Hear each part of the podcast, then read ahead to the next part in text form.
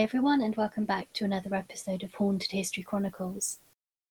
For thousands of years, we've delved below the surface of the world to explore or seek shelter, hunt for valuable treasures that may be hidden in the shadows.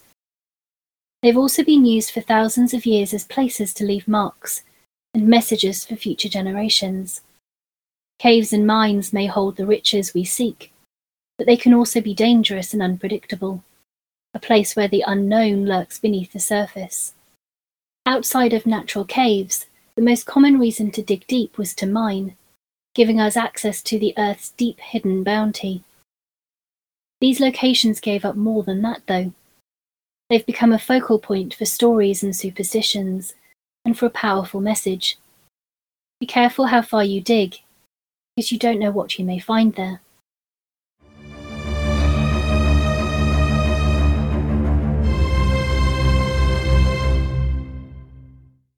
There are creatures in the folklore of mining cultures around the world.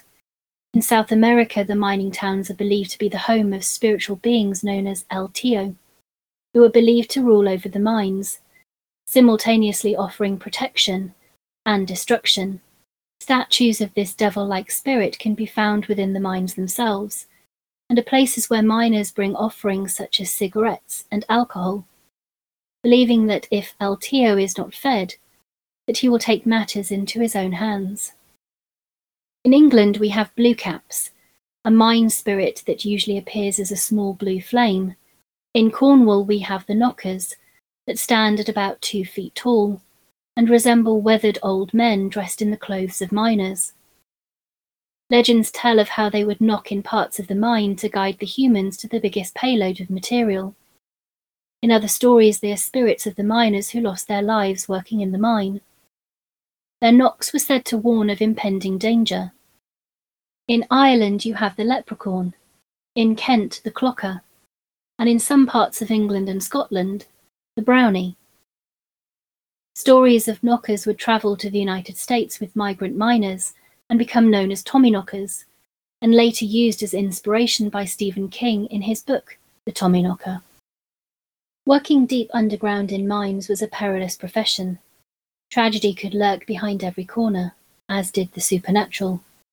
Tales of restless ghosts becoming attached to their workplaces, the flight of a lone bat or the wail of a stray cat could all be mistaken for a sinister entity.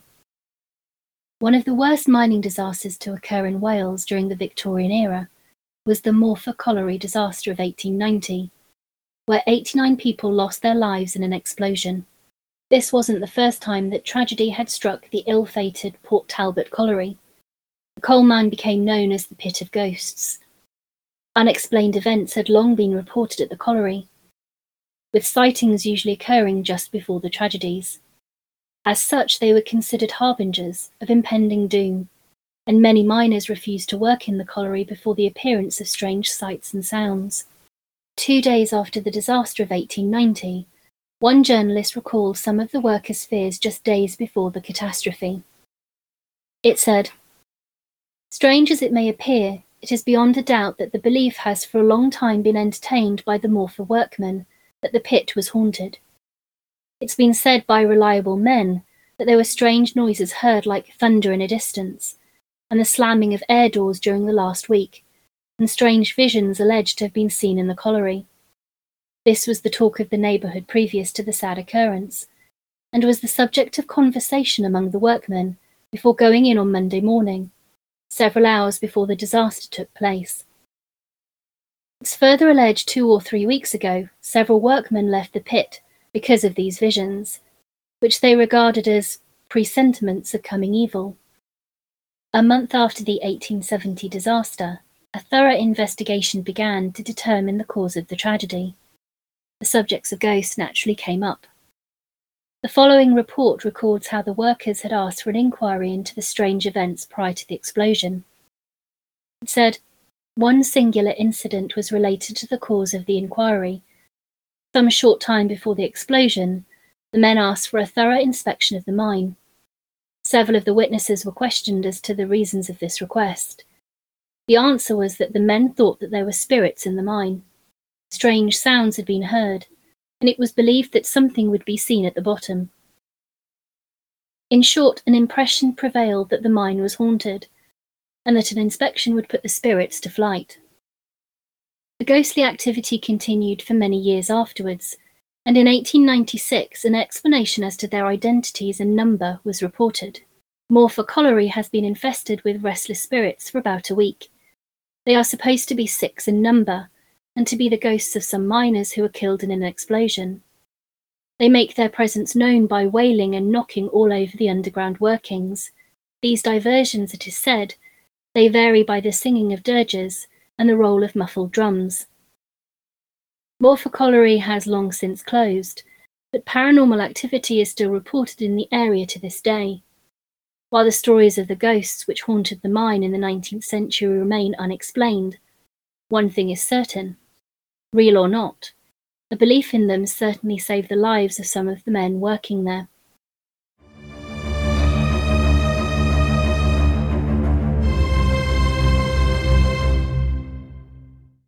Chislehurst Caves an old hill in Bromley has long been rumoured to be haunted by a selection of ghosts.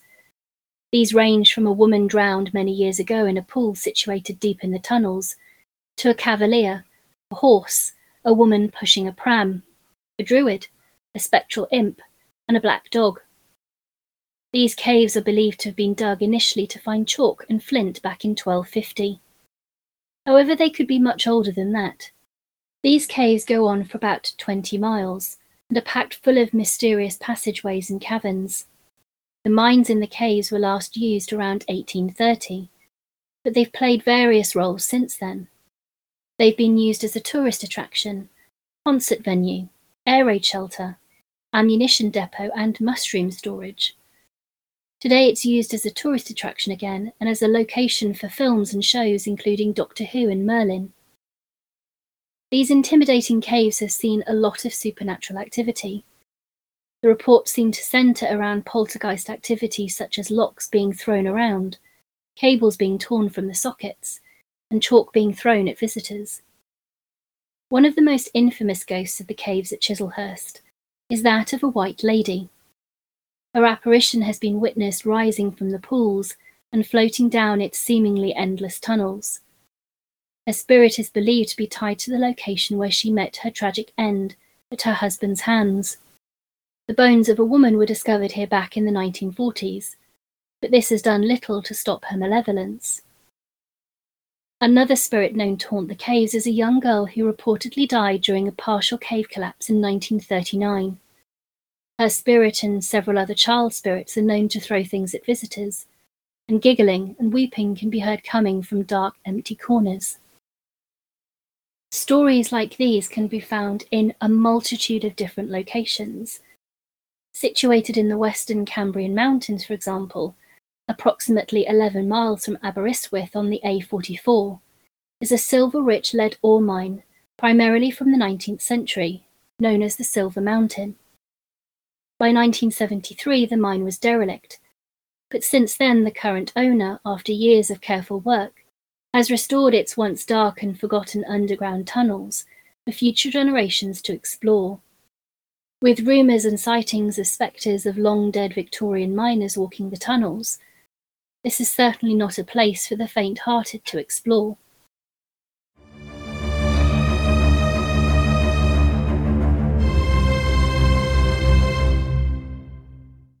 You may know the city of Nottingham best for its story of Robin Hood and legends of nearby Sherwood Forest. It is, however, a city also with a secret. Below its shops, restaurants, houses, malls, and pubs lies a hidden world of more than 500 caves and tunnels. Dug through layers of soft sandstone, they tell a story spanning hundreds of years, from medieval monks to King Henry VIII. The first reference to the labyrinth beneath Nottingham dates back to the 9th century when the area was named the Place of Caves. The name was given to the town by a travelling monk who encountered a local population living inside the caves. Some 1,200 years later, this name could still apply, with some of the tunnels lying beneath surprisingly modern establishments. A labyrinth of tanneries, air raid tunnels, and slum housing, the oldest section of the city of caves date back to the 4th century. Early inhabitants dug into the soft sandstone to create a cozy place to sleep. Temperatures in the caves stay a constant 16 degrees Celsius year round. By the 15th century, people were no longer living underground, but the caves had taken on a second life as cesspits, used for fertilizing the city's farms and supplying the tanneries with waste for the leather making process. The City of Caves Tannery, the country's only underground tannery, might have also saved Nottingham from one of the history's darkest periods. The town was one of the few places in Britain to remain free of the plague, and it's believed the tannery caves prevented rodents from nesting and breeding within the area. The cave's life saving abilities didn't end with the plague. As a manufacturer of ammunitions, Nottingham was severely bombed during World War II. Ideal for absorbing the impact of bombs, 86 of the caves were converted into air raid shelters. Sandstone caves saved thousands of lives. With over 1,000 years of history, they've had a reputation for strange sounds and sights for years, earning the reputation as one of Nottingham's most haunted locations. In Carmarthenshire lies some unique gold mines established 2,000 years ago by the Romans and have been continuously mined ever since. For a long time, locals thought the mines were caves. One of the mines has a local legend attached to it. It speaks of a woman who used to bathe in the water in the mine. It was reputed to have medicinal qualities and to be particularly good for rheumatism. One night, the woman disappeared under the water, and her body was never recovered. But on stormy nights, it's said, she can be seen in the mist above the entrance to the cave. There have also been tales of a ghost known as Ned, a mine worker killed in an accident at the gold mine. An ancient legend is attached to a massive boulder at the mine, known as the Five Saints Stone. Standing very close to the mine workings, the stone has hollows or depressions on all sides, and was probably used to break up the ore bearing stones from the gold mines. According to the legend, five saints were travelling to St. David's, a major site of pilgrimage in the Middle Ages. These mines had a reputation for sanctity, and were objects of ill will to a wicked magician who dwelt in caverns nearby. The magician had in vain tried to bring the five into his power. One day they happened to be passing the mines. Using black magic, he raised an awful storm of lightning, thunder, and hail, which beat upon and bruised the saints, so that they laid their heads against the big boulder standing near them. But so great was the force of the hail that it beat their heads into the stone, and as they moved round to each of the sides of the stone, so the magician drove the hail to follow them, leaving the impressions of their skulls on the surface of the rock. Finally, he bore them away and concealed them in the innermost recesses of his cavern, and there they are sleeping, and will not awake until King Arthur comes.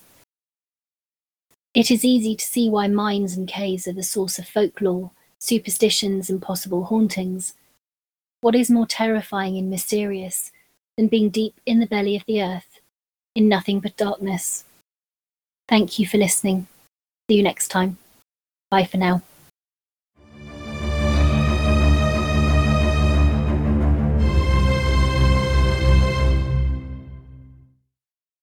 If you like this podcast, there's a number of things you can do. Come and join us on Facebook, Instagram, or Twitter. Spread the word about us with friends and family leave a review on our website or other podcast platforms. To support the podcast further, why not head on over to join us on Patreon, where you can sign up to gain a library of additional material and recordings, and in the process know you're helping the podcast continue to put out more content. On a final note, if you haven't read it already, then you can find my piece In Search of the Medieval in Volume 3 of The Feminine Macabre over on spookeats.com or via Amazon. Links to the book will also be in the episode description. Thank you everyone for your amazing support.